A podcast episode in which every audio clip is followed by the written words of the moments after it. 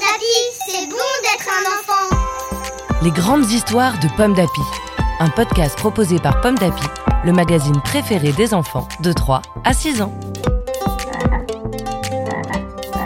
Chaque mois, tu vas découvrir une grande histoire que tu lis peut-être à la maison avec ta maman ou ton papa, ton grand frère, ta cousine, ta mamie, ta nounou, le babysitter ou même tout seul. En ce mois de février, Pomme d'Api te propose Diony et son bonhomme de neige, une histoire écrite par Sylvain Zorzin, lue par Margot. Diony et son bonhomme de neige. Diony est un ourson blanc. Sur la banquise, il regarde les autres oursons qui font des batailles de boules de neige. Il aimerait bien jouer avec eux, mais il n'ose pas y aller. Et puis, les batailles, il n'aime pas trop ça. Soudain, Diony dit ⁇ Je sais, je vais me faire un bonhomme de neige. Le plus beau bonhomme de neige du monde. Ça va être chouette. Diony va chercher de la neige. Petit à petit, il fabrique un bonhomme en tapotant doucement.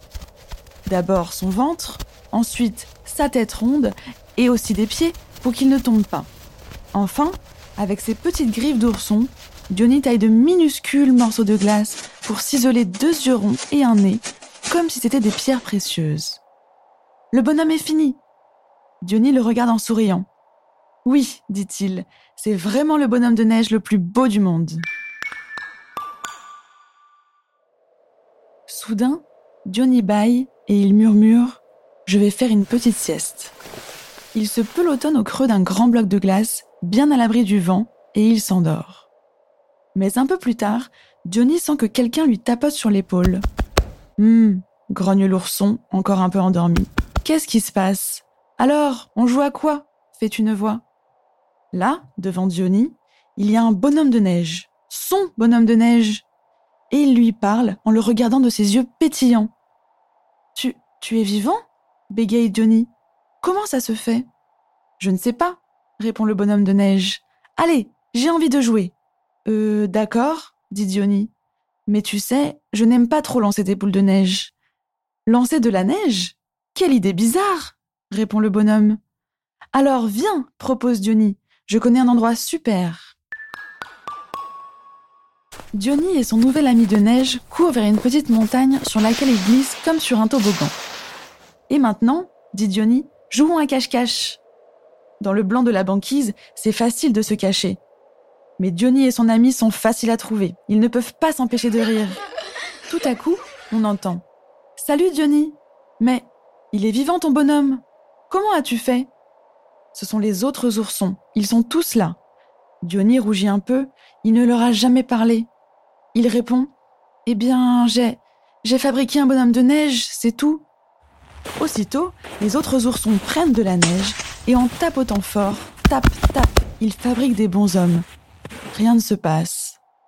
Diony explique Il ne faut pas faire comme ça il faut étaler lentement la neige pour leur faire un visage doux, un ventre bien rond et bien plein, et des pieds pour qu'ils ne tombent pas. Attendez, je vais vous aider. Alors, ensemble, tous les oursons refont des bons hommes en regardant comment Johnny s'y prend.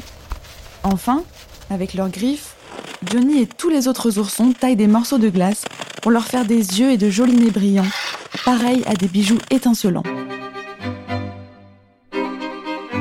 Waouh disent les oursons. Ce sont les bons hommes de neige les plus beaux du monde. Mais pourquoi ne bougent-ils pas? demande un ourson. C'est bizarre, répond Johnny en se tournant vers son bonhomme. Mais où est-il? Il n'est plus là. Mon bonhomme a disparu, murmure Johnny. Ne t'inquiète pas, il n'est sûrement pas loin, répond un ourson avant d'ajouter. Tu viens jouer avec nous?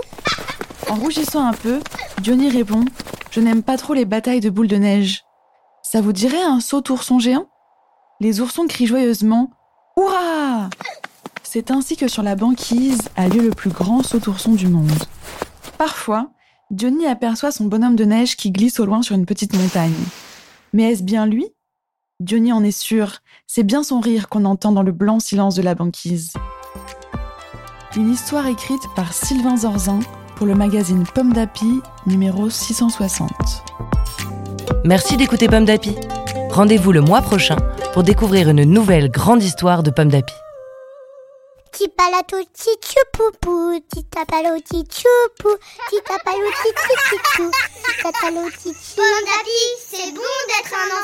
Un. Un podcast Bayard Jeunesse.